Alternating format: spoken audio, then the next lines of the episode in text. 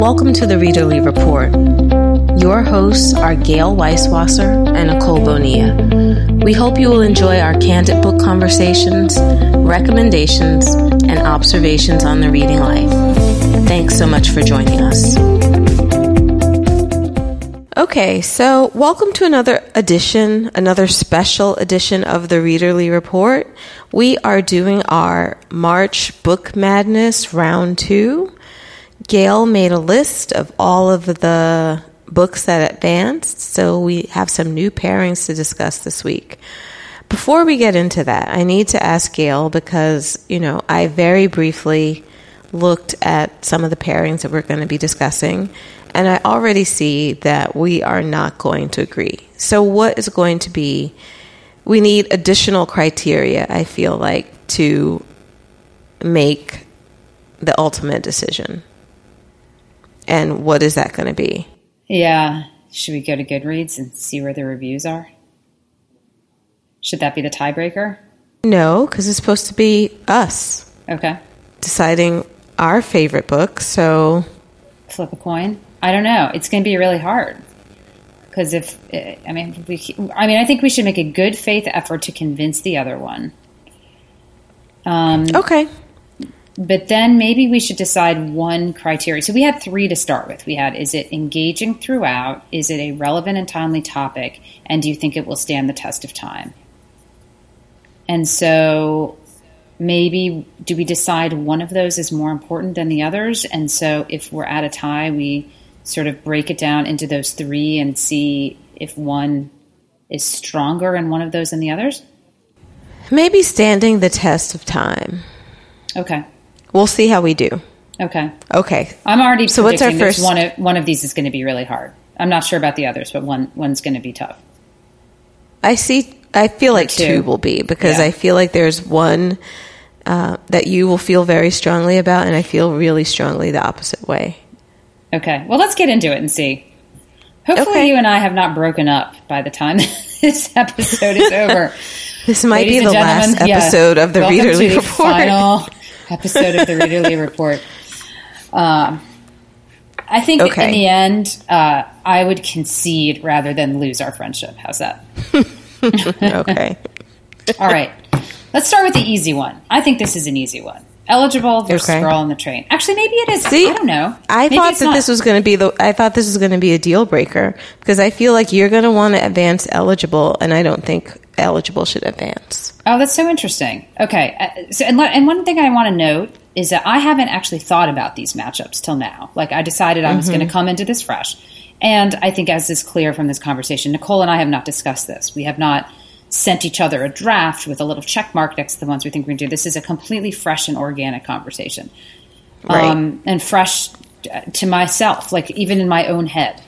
So, okay, we have girl on the train versus eligible, and and to remind ourselves, is it engaging throughout? Is it a timely topic?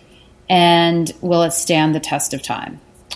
Um, I'm not so sure we're going to disagree on this one. Really? Oh. Yeah. Well, I guess because I you love eligible so much. And then I was just thinking, well, we have to take love out of it. I feel like I- eligible dated itself with the like I think it would have been on track for all of those except for the last third of the book. It just veered wildly from everything it had been doing. Like I was really I mean, the ending was okay uh, with the reality show or whatever. I just felt like it just veered too much into camp, and not that reality show. Like I, I feel reality shows are here to stay, but I just feel like with that book and with the way they went with that, it was just I don't know. It just got a little ridiculous to me, and I feel like Girl on the Train the issues like alcoholism, suspicion of spouse, you know, of of your spouse or, you know, jealousy over an old lover. I think those things are very timely. Mysteries are very timely. I just feel like Girl on the Train in 20 years you're you'll be able to read that and it'll still be recommended and you know, it'll be a classic at that point, but I don't disagree with anything you said. Um, Oh. I think that you know my admiration for eligible was less about the the merits on its own and more about how cleverly it mirrored the original and brought it up to current day. I agree with you that it's already feels outdated with that whole eligible, you know, matchmaking bachelor esque program at the end. Not that the Bachelor's not still on. I watched it last night, but um, I, th- I think you're right that there are some elements like the sisters with their CrossFit. It it dates itself. I mean, it's not that it's not. It doesn't feel stale yet, but it definitely pins itself in a very particular point in time. So, um, again, I think like my love of that book is based truly on my love of Pride and Prejudice, and not as much on my love of eligible. And I do love Curtis Sittenfeld, and I love her writing, and I think it was engaging throughout, no question. But like timely and relevant and standing the test of time, I think it falters on these. Whereas Girl on the Train is always going to be a sus- suspenseful read. And um, yes, you're right about the issues of alcoholism and abuse are certainly timely. For me, what I think the true strength of that book was in in category one, which is engaging read, really sucks you in, and I think that will continue with criteria three. I think that's always going to be an engaging read, and I think people, you know, it's always going to be the point where someone will say, "Hey, you haven't read Girl on the Train? Oh, that's what you should take on vacation." Like that's going to happen for a long time. So I don't have any problem advancing Girl on the Train over eligible on this one. Hmm. Well, friendship's intact. so far. Eligible it is. I mean, I mean, yeah, Girl on the Train it is. girl on the train it is. Yeah. And, you know, it's, and I think what's interesting about these conversations we're having is that you have to compare, you have to sort of judge the book, not, or the matchups, I guess, not so much like thriller versus thriller. That's kind of what we did on the first round. We did Girl on the Train versus Best Day Ever. So it was like a, a psychological thriller versus a psychological thriller. Now, as we get into round two, and I suspect as we get into the later rounds, we're judging the merits of the book as it would compare to other books in its class rather than as it compares to its its partner in the matchup. Because these two books are extremely different and they serve really different purposes. And Right. y- you know eligible is a parody and it's an homage and it's part of a series of books that were modernizing jane austen books. It was you know very had a very specific purpose and that's why she wrote it. Whereas girl on the train was intended to be a thriller and potentially a, a screenplay or the basis for an adapted screenplay. And I think it's fair to judge each of these on its the merits of of its own type of category. Right. All right, so Girl on the Train advances, eligible goes home. like its like its protagonists at the end of the show, it goes home. Girl on the train just got a rose. Yes, got a rose. It's going to be here next week.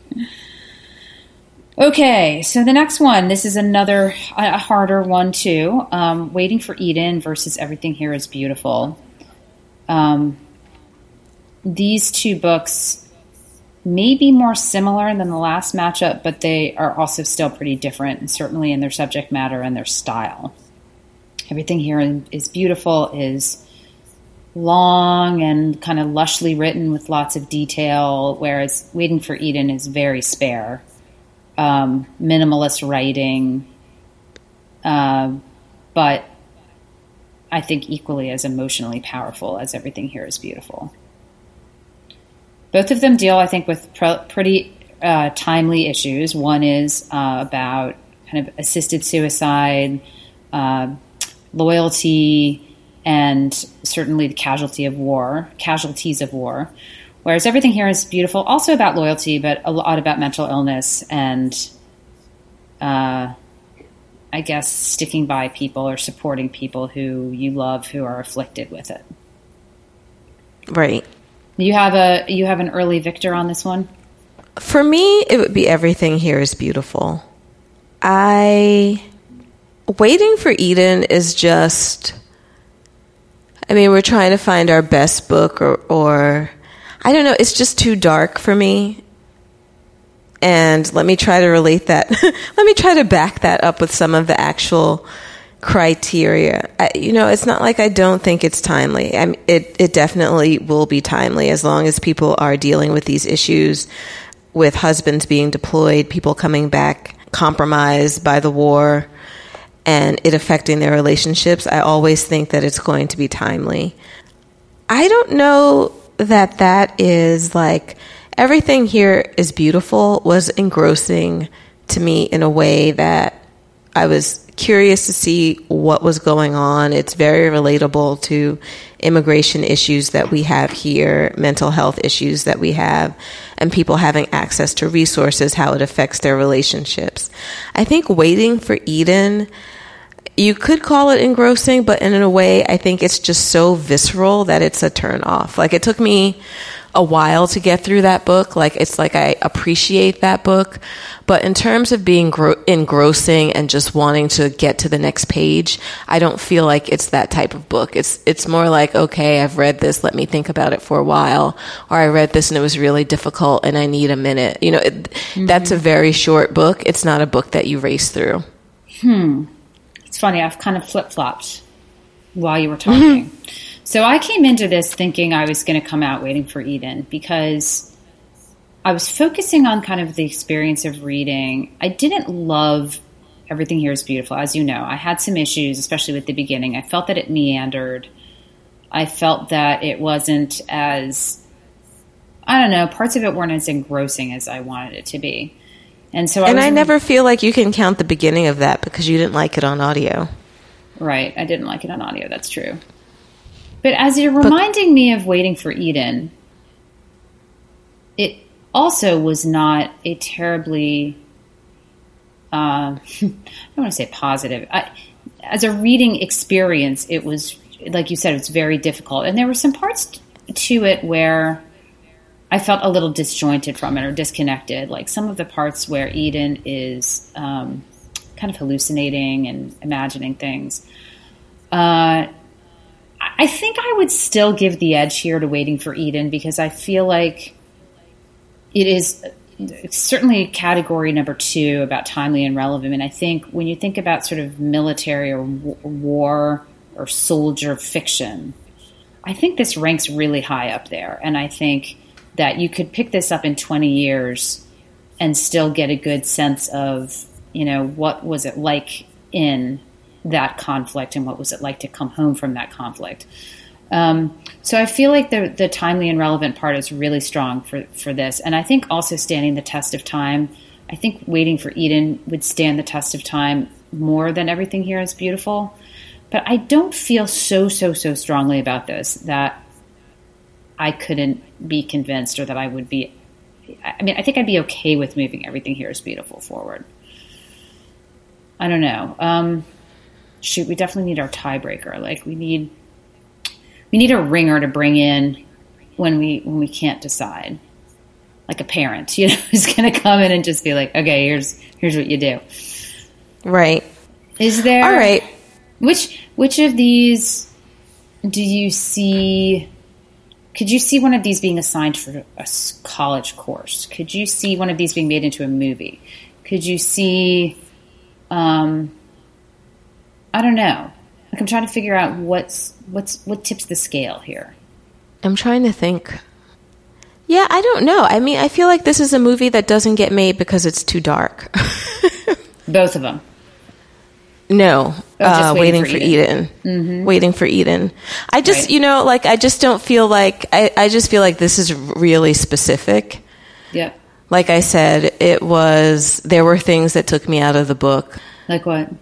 Deciding to tell it from the dead friend's perspective when they're sort of maybe in heaven or I don't know that that kind of took me out of the book to make me think about that. You know, I can understand that he wanted he wanted to have an omniscient experience, but you can have an omniscient narrator without making it like, oh, wait, so the friend is dead and he's looking, you know, he's relating the he's relating the story. The story is coming from his perspective um, I had issues with not really being able to see. I felt like the wife's perspective was the most limited, and I really didn't know what was going on with her. But we got you know, such a good perspective of the friend and also Eden, and I wasn't sure why that was. I had some questions about it, like I said, between the dead friend narrating and it just being such a harrowing read. Mm-hmm. Do you think I, the well, length of the books here also weighs tips the scale in favor of everything here is beautiful? It's just a longer book. It's just there's more to it. Not that there's a, I mean, because I feel like I felt like Waiting for Eden was complete for, for what it was describing, which is basically the moments that he is aware and the fact that the wife has a decision to make whether she is going to, I guess, allow him to be, to like compassionately release him from this existence that he's experiencing, mm-hmm. or does she just love him too much to let him go? You know, I just feel like the edge on this too I just feel like the edge is accessibility. And I just feel like this is just a much more niche and inaccessible novel than everything here is beautiful. Right. Um, I'm okay with that. I'm okay moving um, everything here is beautiful forward. I, I, I'm, I'm, I'm at peace with that. Yeah. Okay. Yeah. So far, so good. So far, so good. But here's where things What's next? Get. American Marriage. American Marriage versus Great Believers. Uh, what else do we have? you want to do that last? Yes. Okay. Uh, the fourth one. All right, we're going to skip that one. Uh, the last one is The Stars Are Fire versus Department of Speculation, which are two incredibly Ooh, different Okay. Books. So these are both really difficult. I was wrong that I was going to get pushback on the first two. Maybe I, I made my case, but I feel like these are much tougher. Okay. Why don't you start with the, the fourth one and we'll I'll listen and then maybe we maybe we'll be more aligned than you think. Uh, maybe we yeah maybe we will be. So the Department of Speculation, it's short novel. It's about this woman who is what her husband had there's been some infidelity in the marriage and she's taking some time she's like going back and reviewing their relationship. It is I feel like it was an engrossing read and I at the time I felt like there was a lot of like pithy little statements that things that, that just ring true and you want to underline and you're just sort of like yes to a bunch of different things. The Stars Are Fire is just because of the nature of it and because I've read it more recency recently, you know, I think also with some of these books that we're talking about, is trying to recall them and mm-hmm. not suffering from recency bias, mm-hmm. which I feel like we do a lot. You know, like the book that you've read most recently is the one that really sticks out. Right. I just feel like f- because of the nature of the Stars Are Fire, because it was just because Anita Shreve was able to really nail the emotion that was going on in this that it's something that sticks with me more. I just feel like issues between with autonomy and women and independence and sort of finding the balance between being a mother and being a supportive wife and not losing yourself is something that's timely. And I feel like, you know, even though that book was set in the 1940s, there was something that was still so moving and poignant about it. Jenny Offill's book, I feel like when you're reading it, it's just like there's these things that you agree with, but it's different because it's a much cooler kind of read. You know, like I feel like I read that and I could relate to things, but it was much more just sort of like, oh, you know, aha. It was not like super emotional, if that makes sense. Mm-hmm. Like I just feel like it's a much colder kind mm-hmm. of book. Mm-hmm. Yeah, I I think everything you just said is right. Um, I do worry that I am biased towards The Stars Are Fire because I read Department of Speculation so long ago and I haven't read it since. So right. it, it's my memories of it are much hazier. Um, I think you're right that it is told from a bit of a remove. It's kind of her style. It's kind of there's a coldness to it that while it might be very um, familiar in some ways, some of the emotions that the main character feels, and she's not cold, like she's actually quite hurt and upset. I do think that the book is told in a style. It's kind of almost like stream of conscious in a few places. It's not this linear book. Now, The Stars Are Fire wins on one of the most engrossing reads I've ever read. It's like that. It, has that char- that category nailed. It was I couldn't put it down. You remember I was so upset because I was listening to it on audio and it expired and I couldn't find it and I was like it was like I needed my fix. I was like an addict. And it also does bring up uh, some themes about women and independence and feeling trapped and and sort of finding your way out of a bad situation. And you know, is the Stars Are Fire going to win this overall bracket competition? I doubt it, but I I feel like it deserves in this matchup to move ahead. Wow, three for three. Three for three. Yeah, so I'm good with that. Okay, now is the part where you and I are going to potentially break up. So we have two books that both Nicole and I feel really strongly about. And I suppose if I had planned this better, I would not have matched them up together so early in this competition. Because I can see, I could see this uh, matchup that we're yes. about to discuss. Gayle been, is responsible for the yeah, bracket. I'm in, I am responsible for it. And you know what? Newbie mistake. This is the first year we're doing this. I could see this matchup having been round four. But you know yes. what? That's what happens. Like these these things are not always perfect in terms of like you look at March Madness, what we're modeled this after, and you don't always end up with one versus two. Um, I think that yeah. next year we should rank the books. Yeah, seed them right. Seed them. Yeah like what's most likely to win because these would be very two very highly seeded books that I suspect would have knocked a lot of other ones off along everything else out and this would have been yeah. our ultimate conversation. Yeah. So, note to self. Well, note to self, right. Hindsight's 2020. So, okay. Yes. So we have two excellent books here and you and I feel extremely strongly about both of those books. And so I think what it's going to come down to is not the engrossing nature of the book, or even necessarily the timely, uh, the uh, will it stand the test of time? Because I they're both you and evenly both matched. Feel they will, yeah. So then, what it comes down to is: do you pick the book with a narrow, with a with a kind of, I'm going to say an agenda, but that has um, a real statement about society versus a book that is more epic and more of like a sweeping examination of something that happened 25 years ago.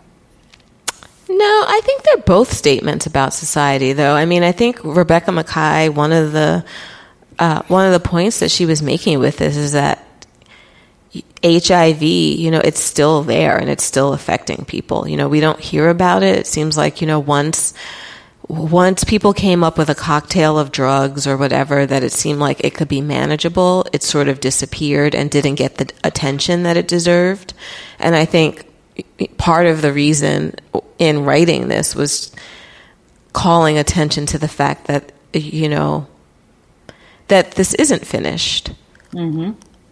I don't know. I, I think in terms of making a statement and just both books being yeah dealing with sweeping issues but doing it from such a humane perspective that it's just about the people in it they're both evenly matched there i don't know you know as much as I, I as much as i love american marriage i just feel like and i feel like the complex nature of I almost want to give it to the great believers for the complex nature. And I'm not committing to that. I'm just sort of mm-hmm. talking out loud right now. But there is, mm-hmm. it's like we're making these hard choices. And it really comes down to like, what is a simple, poignant, really punching novel? And I feel like the great believers, like you said, it does have that sweeping epic feel. It's more moving parts. It's just more complex, more characters that you're dealing with more issues in a sense. You know, I don't know if that's if that's a, reason. These books are evenly matched, and we're going to have to make a decision somehow. So that's sort of what my thought process is right now, and why I'm sort of leaning a little bit towards the great believers. But I'd like to hear what you have to say. Yeah, I mean, I think I feel really similarly. Like they're evenly matched on so many of these, and I do think with the great believers, it is a it's that epic sweeping the the kind of tying in of so many characters, the switching back and forth in time, the threads that she picks up in the the Yale sections that get sort of touched on when you get to Paris. There is there's a complexity to it. There's some research to it. There's uh, um, just a, a broader cast of characters than American Marriage, which almost has like a fable feel to it because it is so simple. You really only have three main characters, and then you've, got a few other people that come in and out, but it is a simpler told tale. Um, so I just feel like it comes down to if I was on a desert island and I wasn't going to be rescued for a year, which of these books would I want to read? Which would I want to have with me? And it would be The Great Believers because I feel like I, it's more layered and I could read it yeah. more times. Yeah. Well, here's another question. Maybe the though. desert island should be our tiebreaker. Or yeah, our, that's interesting. Although I wonder if that will always just go to the longer book. Um, the with um with American Marriage, like, do you feel like if I called you up in four years and said to you, "Okay, quick, American Marriage," do you remember what that was about? Versus, "Hey, what was um, Great Believers about? Or describe it, or give me some. Do you feel like, like, which one could you conjure up more quickly?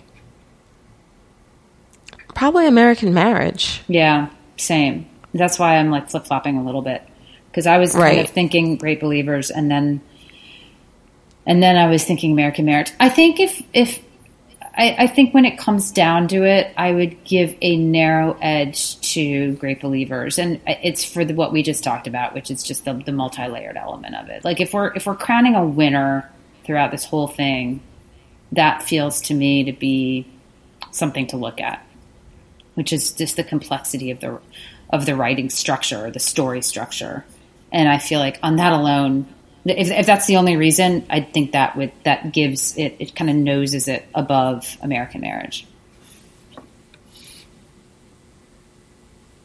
Um, and I'm saying this to you. Have we just made the most boring competition in the world? If Probably. we advance the great believers, then that's against the stars are fire. Hey, that's everything the- here is beautiful, and the girl on the still- train. We can still talk about them. I admit that I I may have Screwed done the pooch here. I may have made the pairings in haste. We were didn't know what we were doing.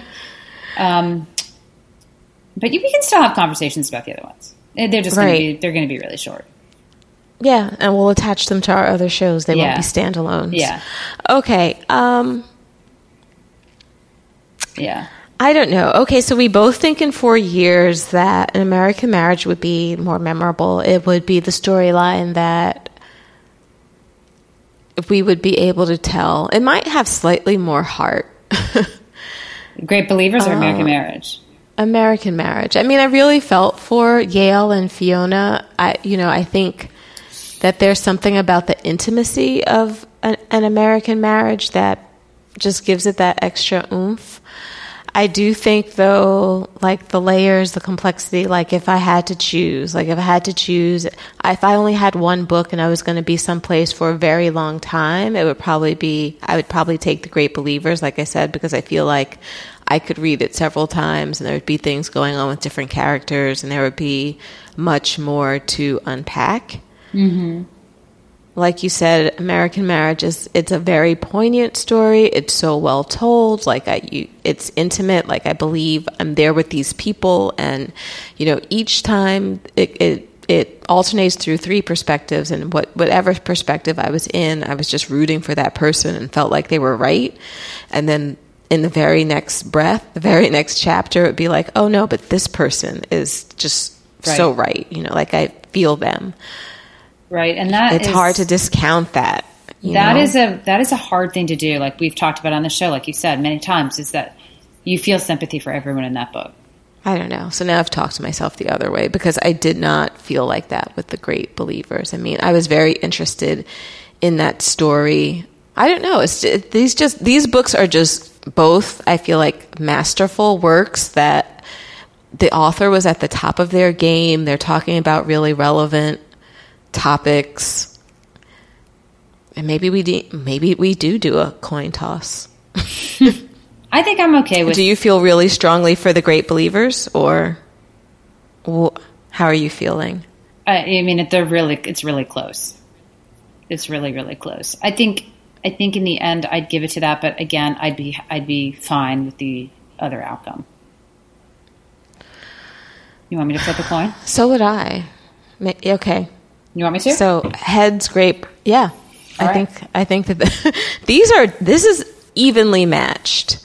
And we will have to put an asterisk on the bracket to say that we just This went I into mean, double overtime. Sudden death. right. Determined by coin flip. Okay, you ready? I'm going to do it. Okay, so what did you say? Heads is what? Great believers. All right, hold on. The winner is tails. American marriage moves on with a coin toss win. Are you now? Let me ask you. Now that I've done that, are you are you okay with that? I'm okay with that because I would have been okay either way. I Yeah. mean, these are really just they're the same. It's so funny. I love that we just We could have talked for the next hour, just flip flopping yeah back and forth. talking each other into each side. Okay. Right? Yes. All right, so here we are. Girl on the Train. Everything here is beautiful. American Marriage and Stars Are Fire. Four really different books. We will discuss them again. You may think you know how things are going to come out, and you may be right, but we're still going to discuss them. In my heart of heart, I think I thought the Great Believers was going to win. Yeah. All right. Okay, well, if you're listening to this episode, do you think we got it And right? you've read these books. You've read these yeah, books. Did we get and it even right? if you haven't read Should these we- books, did we get it right? Go to the Readerly Report Facebook page or Readerly Report Readers Facebook group and let us know what you think. Tell us if we were crazy or if you agreed with where we came out. As Nicole mentioned, we will, in the next two regularly scheduled podcasts, we will finish off rounds three and four, which will take a lot less time than this one did. All right, until then, happy reading. We hope you've enjoyed this episode of the Readerly Report. You can find all of our shows on iTunes or at thereaderlyreport.com. Please join our Facebook group, Readerly Report Readers, where you can talk to other listeners about their reading life. You can also find Nicole at nicolebonia.com and me, Gayle, at EverydayIWriteTheBookBlog.com. Finally, we'd love it if you left us a review on iTunes and told your book loving friends about us.